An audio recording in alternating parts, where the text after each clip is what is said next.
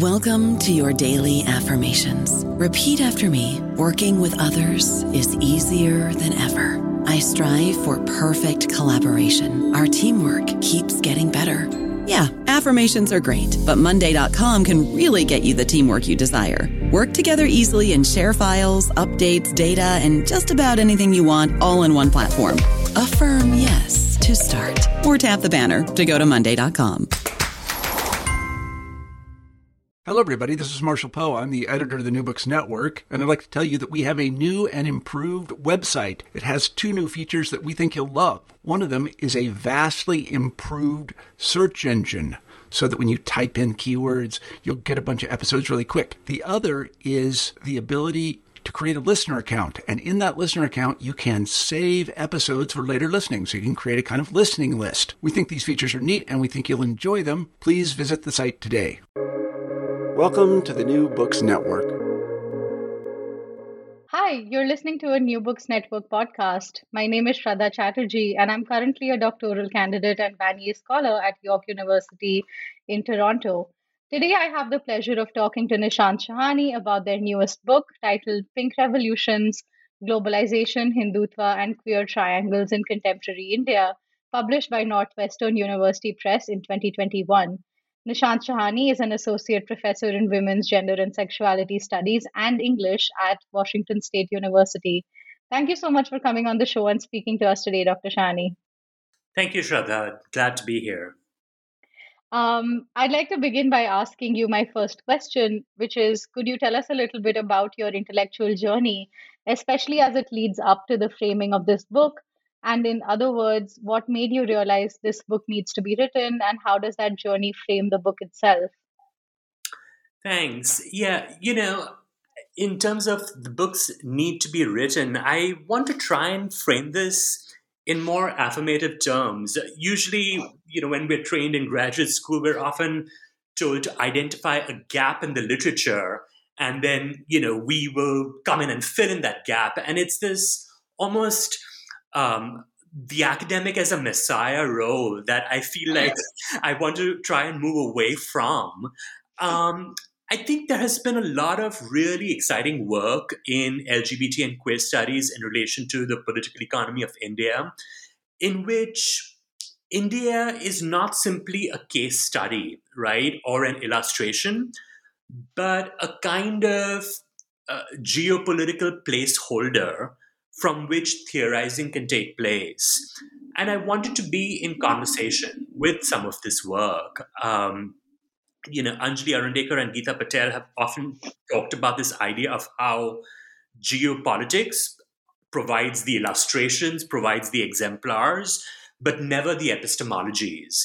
Uh, and I wanted to take that critique really seriously in this book. Um, I wanted to see what happens when we reverse this trickle down linearity, where it's not simply Western epistemologies that provide the framework and India becomes a kind of simple illustration. More historically, um, the 90s has always been a, a, kind of a primal scene in my work on uh, queer politics in India. That those were the years I grew up right, in India. And those were the years of the big globalization boom, which is often framed as quote unquote revolutionary. And I wanted to revisit that. I wanted to see how this idea of a, a revolutionary time was actually predicated on certain violent foreclosures and the retrenchment of economic, caste, and class disparities. Um, I was also interested in how very often the emergence of queerness gets attached to this revolutionary story of globalization, so that neoliberalism and queer visibility begin to emerge at the same moment. So I, I wanted to think about this convergence, this, this folding of queerness into neoliberal modernity, in order to ultimately ask the question is, is there a way for queer sexual politics to not simply reproduce neoliberal imperatives, right? And next, I would say that a longer intellectual and political journey of this book is informed by the rise of Hindutva and its its parochialisms, right? To think about the way in which uh, anti-Muslim ideologies don't just dovetail with gender and sexuality, but are actually constitutive of one another. And, and finally, I think I was coming across various examples of texts and narratives about modernizing, quote unquote, uh, Hinduism for the 20th and 21st century that actually incorporated queerness into this modernizing project. Uh, and, and, here, queerness functions as almost a, a, progressive alibi for the investments in, in rethinking India as a Hindu nation state. Uh, so, so the book serves as a way of thinking through and and thinking beyond some of these entanglements. Um, and you know, so many interesting things here to pick apart from what you just said, but I'll come back to some of them after I ask you what would you say the central arguments of the book are and how are the chapters organized? Yeah, I, I think a good place to start in answering that question is the very title of the book, Pink Revolutions, right? Um, when people ask me about the title and ask me about the book, I, I tend to get a bit defensive, to be honest. um, because I do think, in some ways, my title is a bit misleading because there's a double meaning to the word pink revolutions. Now, on the one hand, it obviously is a way to reference LGBT visibility, correct? Uh, that has emerged in in the last two decades. But in the introduction of my book, I also talk about a different meaning of the term pink revolutions. And I'm referring to a, a famous speech that um, Narendra Modi made before the 2014 elections, where he uses this phrase pink revolution to warn against Congress support of beef export, right? Which was predicated on the slaughter of the, the sacred Hindu cow. Now, pink in this context refers to the vulnerable, exposed flesh of, of the cow, of, of animals, right? So he asks his audience with this, his usual, you know, rhetorical flourish, do you want to support a government that will bring about a pink revolution? So I was really interested in this double play on pink revolution, right? Which means both cow protectionism, uh, but also LGBT visibility. Now, both are feared, but both are also mobilized to produce what I call in the book national fictions and fictional nations, right?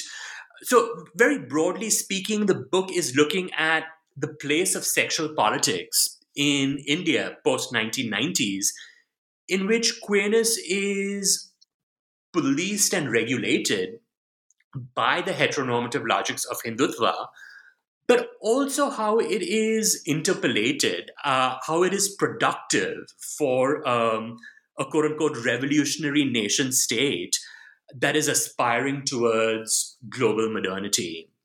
So, the, the broader question is how are queer economies in India mediated by the, the joint operations of global capitalism on the one hand and national parochialisms on the other. Yeah. Um, and I, I think that was a great way of putting across what the book largely is and what it does. And um, you know, a few times you, just in our talking and and many times in the book, you do talk about how queer politics in India or queerness in India generally um, actually shores up in some ways Hindu nationalism and can be adjacent to it. And could you talk a little bit about that? Yeah, I I think you know this is an an interesting moment in um, queer politics and queer horizons in India, where what we find is queerness being absorbed by the nation state, right? Um, this has a lot I, am basing a lot of these critiques on you know the work in queer studies on homo nationalism, right? That that historically queerness and the nation state are seen as antithetical, are seen as, as oppositional. Um, but in the last decades, there has been a gesture towards incorporation, a kind of folding in of queerness into the nation state. Um, I think, you know, um, a good example of this would be in the conclusion of my book, where I talk about um, Section 377, right? And how um, this has been framed as a moment of queer liberty. Um, but you also have, um, you know, private corporate, you know, the corporate sphere um, using this moment as a kind of corporate visibility, a kind of pink washing, which the nation state is very much ex- invested in because it frames India as this progressive nation state that is participating in a kind of global cosmopolitanism. So. Perfect. Thank you. And you do begin your book by highlighting a very central debate in queer studies that, in a very broad sense, focuses on defining queerness through its potential for radical transformation. And like you just said yourself, that, uh, you know, historically, queerness has been seen as something that resists nationalism and capitalism and imperialism and all other forms of structures of oppression. And as that marker for what is radical changes, meanings and uses of queerness also change. This is why queer studies is haunted by the perpetual question of what is queer about queer studies now. And in response to this debate, you ask what possibilities exist if we stay with the inadequacies of queerness, focusing on its limits instead. Um, could you talk a little bit about this and specifically how does this staying with the limits of queerness, so to speak, help you theorize pink revolutions? Yeah, that's that's a great question. I would say in in the last decade or so, there have been um, several conversations around you know the value of queer as a kind of political or epistemological category, as as you gesture in your question, right? What is queer about queer studies now? What is what is left of queer, both in the sense of what is remaining, but also what is you know ideologically left of queer? Is is queer always already anti-normative right? And I I was interested in India's place in these conversations, right? The nation state is still conceived in heteronormative terms, but at the same time, there is emerging a space where queerness is mobilized for nationalist purposes, right? And is also seeking inclusion by articulating itself in nationalist terms. So I think queer politics simultaneously constrains and enables India's worlding or modernity aspirations.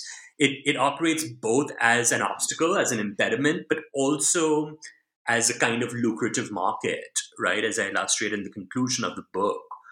So instead of assuming queer as always already oppressed or as always already radical, I wanted to, in some ways, wade through its messiness, right? How is it braided within power structures, even as it is not fully complicit or embedded within these power structures, right? Um, I think to sit with queer failure, for me, is not a foreclosure of agency or subversive practice as much as it is a gauging of work that is still to be done beyond the kind of politics of fulfillment. Um, and so, just a few examples to go back to your previous question of you know the the, the limits of, of queerness and its incorporation, right? Um, there's a chapter in the book on um, LGBT tourism in in Delhi, um, and in that chapter, I want to say suggest that it's insufficient to think about queer as anti normative, that in fact, the marketing of Delhi as a safe queer space for the foreign gay tourist is actually predicated on the creation of certain sanctuaries that are almost safely cordoned off from a threatening public Indian sphere. And these sanctuaries for the global queer consumer are always saturated with social class and, and caste privilege, right? Um, I'm also in another chapter think about how right to privacy models of sexual freedom. Um, they're always guaranteed by a reading down of section 377 but they are inadequate if we consider queer bodies that are most vulnerable right? Such as transgender sex workers who will always still be criminalized in a post section 377 milieu. So i think articulating some of the limits of queer as an epistemological or political framework allows us to think beyond the the here and now. It, it forces us to articulate a more uh, capacious political horizon um, or more intersectional epistemological frames. I'll, I'll stop there. Thank you. That was such a great way to put it as well. And um, I think this main argument also really uh, kind of ties together the whole book. And across the book, you do talk about triangulation very often. You also use the framework of refraction very often. And um, I, I think the book is very interesting to me because it's always looking at three things. And anytime you look at three things, you're trying to bring in this conceptualization of it's almost like really to me a framework of triangulation and refraction. So could you talk a little bit about that? And could you talk specifically to how this frame of three or triangulation helps you explain queer complicity with Hindu nationalism? Yeah, I, I, I think the triangle for me in its geometrical form is it's not linear, right? It it always refracts, it it bends. There's there's something convoluted and knotted about its its structure. I, I, wish I could show an image to the listeners of the cover of the book, which is um, by Avantika Bawa, who's uh, uh, an, an, artist in uh, Vancouver, Washington. And the reason why I like that cover is that it has these really convoluted, messy, triangular knots, right? And you, are absolutely right. The book is looking at these these three phenomena: queer politics, um, Hindutva, globalization, which at first don't seem to have anything to do with one another. But the three corners of the triangle are ultimately mutually dependent on one another, right? That's what makes them a triangle. So I wanted to map out this this dependence, right? To to explore their triangulations, their their connections, which are not always seamless. I mean, if I can offer again one example that might concretize these ideas, I was really interested in this tweet, which um, the Queer Hindu Alliance, you know, tweeted out, and that just the fact that there is such, such a thing as a Queer Hindu Alliance to tell you something about these triangulations, where they tweeted out this image of the Supreme Court as a triangular prism and sort of the, the white light that goes through it becomes refracted as a rainbow. And I was interested again in this image of the Supreme Court as, as a triangle that produces, you know, queer possibility and queer justice.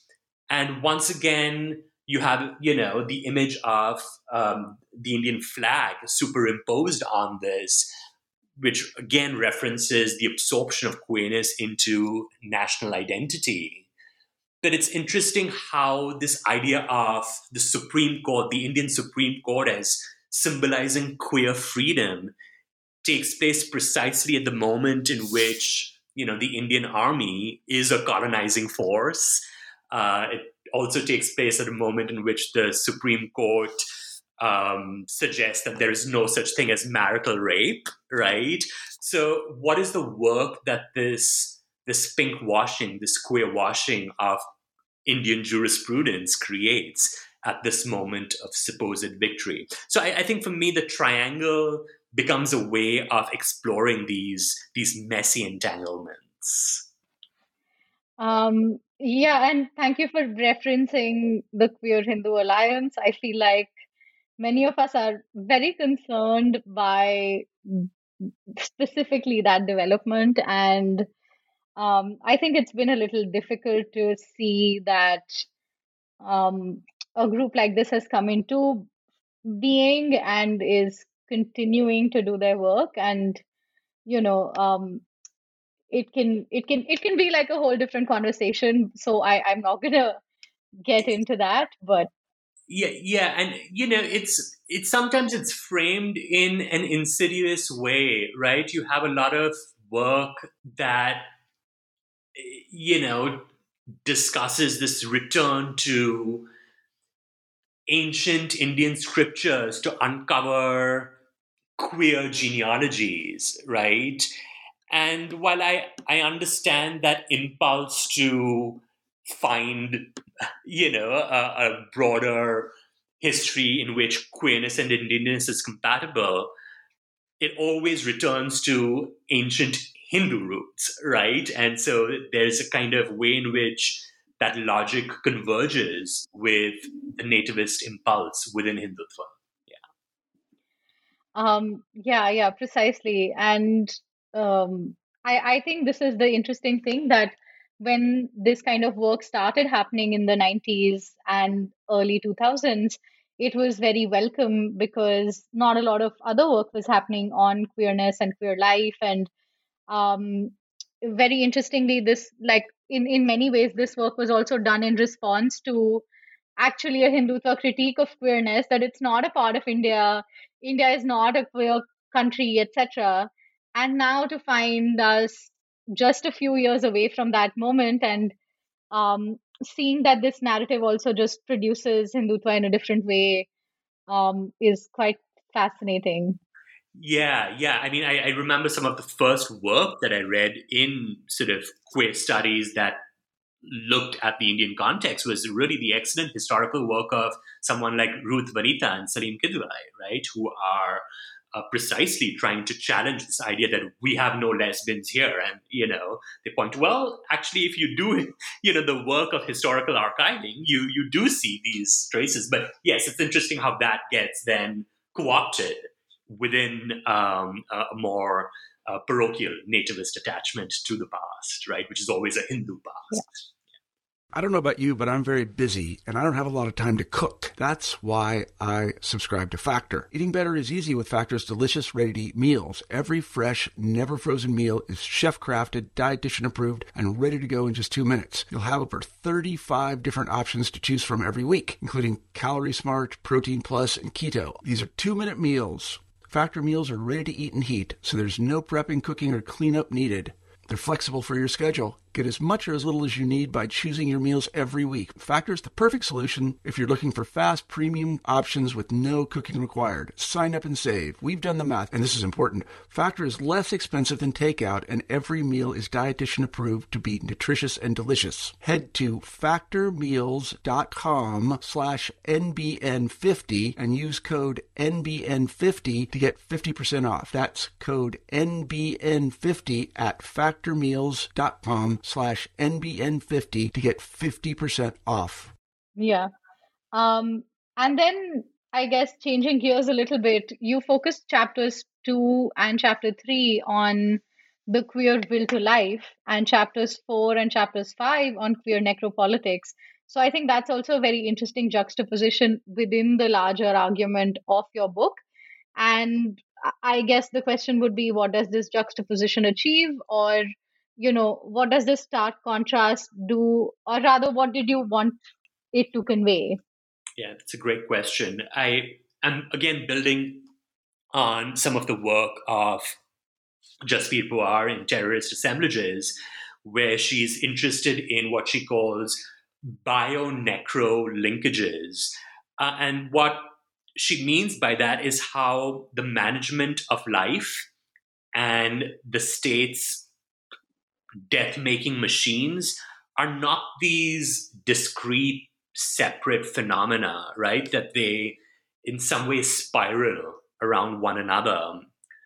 So I think I wanted to show how the inclusion of queerness into the bio, uh, biopolitical realm is always predicated on certain terms and conditions, right? So, gay tourism is enabled since it facilitates global capital.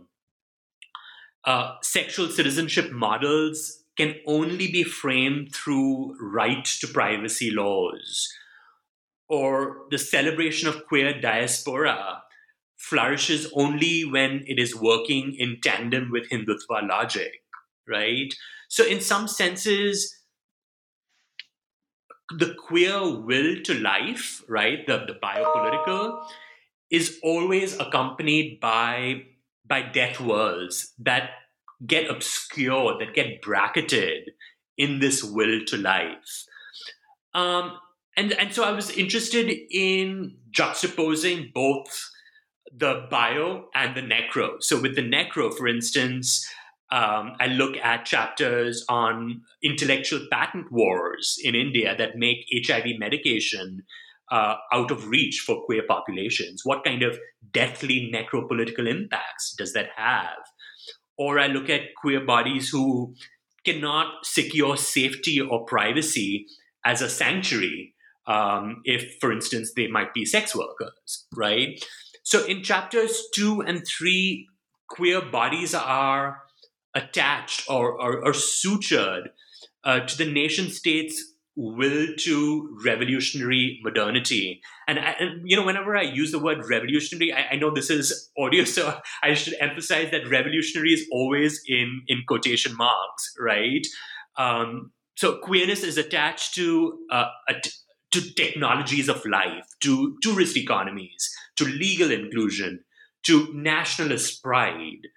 But but how do death worlds circulate around these technologies of life? What kind of exclusions and forms of abjection are such technologies predicated on?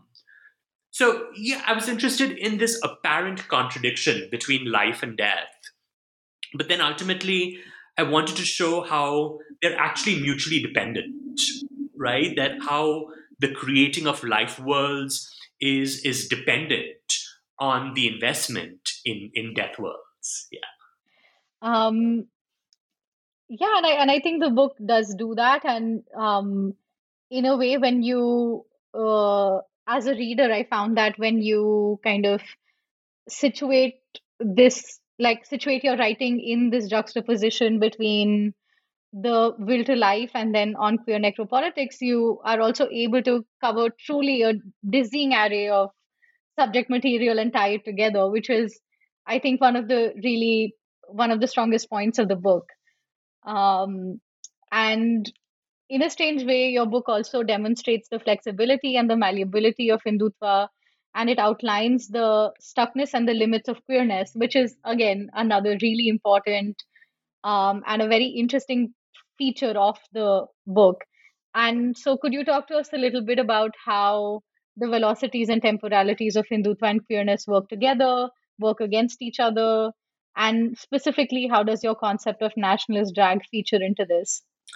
This is a great question. I um, and I'm so glad you picked up on this. that that was important to me, so I'm, I'm, i appreciate that it's clear. Um, I guess w- one of the things that I was trying to unpack is how the project of Hindutva, while nativist in its ideological roots, very quickly understood that it would have to spin Hindutva as an ideology that is compatible with the demands of, of neoliberal modernity, right? So I think Hindutva actually came up with a variety of ways on how to reconcile its inward directed religious and cultural nationalisms with outward looking economic policies.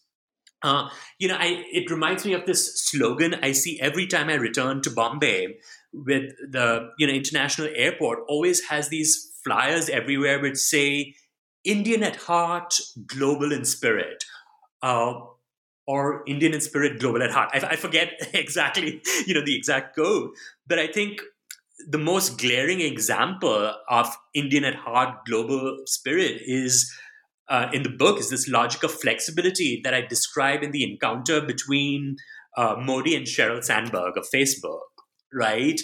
And this this meeting was always a mutually beneficial exchange, right? For Facebook, India was this lucrative market. And for India, it becomes a way to foreground its investments in technology and communications revolutions, right? Um, and at one point, you know, Sheryl Sandberg waxes eloquently on how she was so moved when um, Modi took to Facebook to get his uh, mother's blessings right after he won the election. So this this is yet another example when global capitalism functions in conjunction with rather than in opposition to the Hindu nation state. So I, I think here the temporality of Hindutva, to return to your question, is very deliberately paradoxical, right? It's this paradox is not this unintended consequence. It's very calculated and choreographed. It's a return to a nativist past, but it also has aspirations for the speedy entry into a superpower nationalist future that embraces the global marketplace. Um, you know, the, the, the, quote that really, uh, I think, captures this is this phrase by Seema Biswas, where she talks about the investment is to be modern in an Indian way. And, and you see this play out in so many ways. Just the most cliched example I can think of is the McAloo burger at McDonald's, right? How it is this global multinational corporation, but it adapts locally and has your veggie aloo burger, right? So I, I think the book looks at how queerness gets almost caught up or ensnared in this new Swadeshi, right? It is stuck in these knots where it is simultaneously jettisoned as Western, not authentic, not native, but then increasingly it's also folded into modernity projects that allows in India and Hindutva to participate as progressive um, in, in a global uh, marketplace. Just one more comment about your question about nationalist drag. So, I, will maybe explain this concept through an example um, again of this this folding in of queerness into the nation state. Uh, one of the examples that I describe in the book is this YouTube video of Hijra singing the national anthem. Uh, and this is what I call nationalist drag. Um, this was right after a landmark judgment in 2013, the, the NALSA judgment, which stands for National Legal Services Authority versus India, which recognized um, a third gender, right, as, as a legal category, which supposedly institutionalized the civil rights of trans people within the Indian constitution. So, right after this ruling, the Humsafar Trust released this video on the eve of Independence Day of a group of Hijras singing the national anthem in a video uh, called Bharatiya Hum Bhi Hai, right? We, we are Indians too. And you have the Hijras like sari clad. Once again, the Indian flag is superimposed. And so, what I was interested in is what does it mean for queer bodies to pledge allegiance to the Indian flag, right? So, I, I see this ruling as an occasion through which the Indian nation state marks itself as achieving sort of the hallmark of neoliberal flexibility its its ability to stretch and accommodate the queer body um, so so the law's flexibility almost becomes mobilized in the service of indian exceptionalism um, this this literal layering of the queer body onto symbols of citizenship is what i mean by nationalist drag and and here I'm not simply sort of punning on on drag as a drag queen, but I also mean drag more literally, right? Is an ideological coercion of of uh, that almost tugs or or pulls queer bodies into this false promise of um, post liberalization India.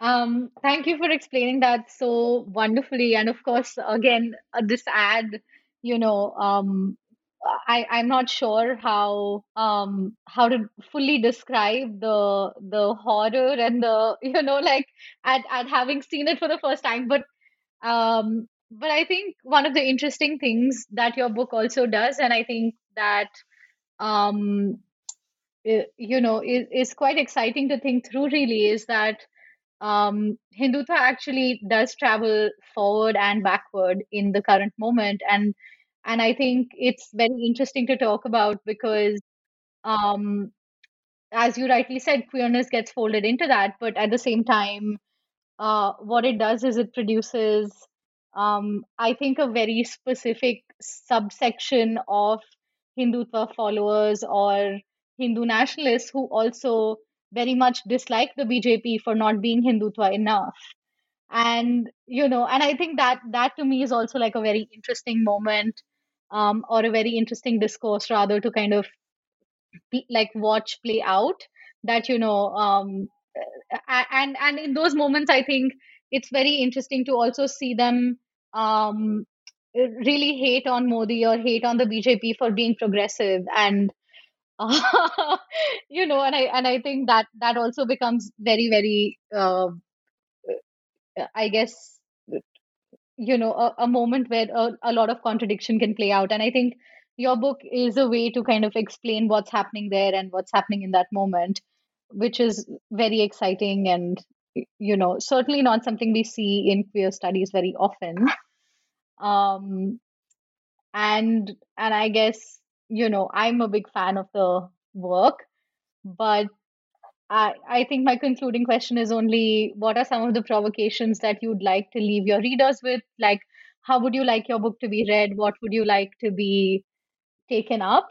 And also, what are some of the projects that you're excited to work on in the future? Thanks. Yeah, I, you know, there's a quote that begins the conclusion of my book, and it's a quote by um, the Dalit scholar Gopal Guru, um, who, in his book on humiliation, asks uh, this really provocative question where he says, "Why? Why do people walk into the disciplinary regime of the state?" Um, I think this is a really powerful provocation to think about why we often think our liberation is tied to the state, which is actually the source of violence, right? Um, so perhaps to end, I want my readers to think of instead of walking into the disciplinary realms and regimes of the state, what might it mean to think beyond its myopias, right? To to to challenge nationalist drag, um, to imagine a different kind of revolution that might allow us to drag the nation, right? Um, so rather than uh, pledging allegiance to the Indian flag in an age of everything from sedition charges, compulsory patriotism, citizenship amendment acts, right? Maybe the time has come to drag ourselves out of nationalism, right? And it is easy to be seduced by inclusion. Uh, but ultimately, I don't think that is where queer liberation lies, right? In terms of um, what I'm working on now, it's um, I, I think I I definitely need a break from you know book projects. So I have you know small um, uh, projects that I'm thinking about, and of course, right now COVID is on everyone's mind. But interestingly, while I was working on this monograph, I was also working with a couple of um, colleagues um, on AIDS activism, and we brought out a book called AIDS and the Distribution of Crises that was looking at um, this idea that pandemics don't have neat beginnings and endings. And our reason for thinking about that was to contest this idea that AIDS is over. And strangely enough, the book comes out right smack dab in the middle of another pandemic.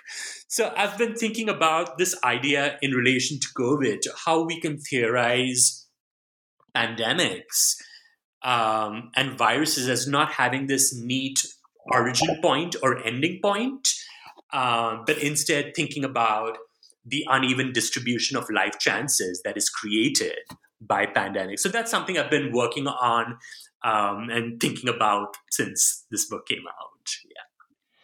Um, quite an exciting idea to be working on, to be sure, and extremely topical as well. Um, and very interestingly, I just finished doing a podcast with David Murray, who has an edited volume out, also precisely on contesting this end of AIDS narrative. So, you know, quite a coincidence, really, here. Um, and thank you so much for this very insightful and like very engaging conversation, Dr. Shahani. And, you know, for our listeners, I'd like to quote some lines from the book to end this interview. And I quote I want to ask how the specificities of India's sexual economies provide the geopolitical ground through which queer theorizing might emerge. What if we were to narrate the story of revolutionary times through the queerness of this incoherence? What might we glean from paying attention to globalization as a process that generates immobility and disconnection rather than flexibility and easy movement? End quote. Pink Revolutions is now available in bookstores and online. Thank you so much. Thank you so much, Shraddha, and thank you for the really smart questions and for the rigorous engagement. I, I really appreciate it. Thank you. I'm happy to do it.